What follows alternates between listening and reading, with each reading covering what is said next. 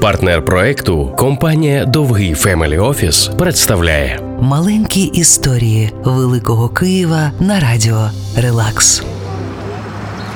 Уявіть, ви мрієте утілити проєкт, але замість фанфар та вдячності постійні переробляння, які тривали десятиліттями.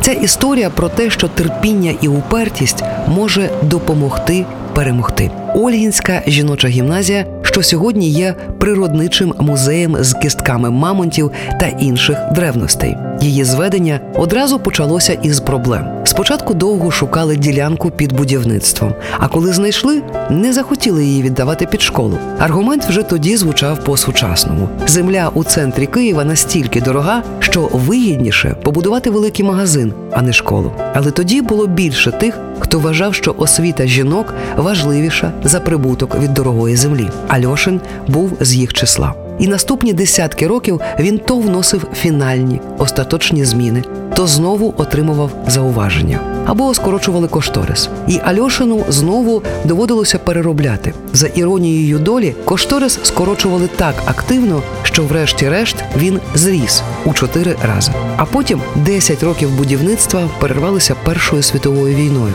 Київ з суцільного будівельного майданчика, а саме таким він був у ті часи, перетворився на суцільний шпиталь. Металь. А потім будівництво знову відновлювали і зупиняли. Потім збудоване реставрували і ще не раз починали спочатку. Утім, упертий Альошин, таким видається його характер у цій історії, не здавався і йшов до кінця, і залишив нам у спадок перлину, що гармонійно уписалася у весь квартал старого міста. Перлину, яка будувалася майже 50 років з 1906 по 1954.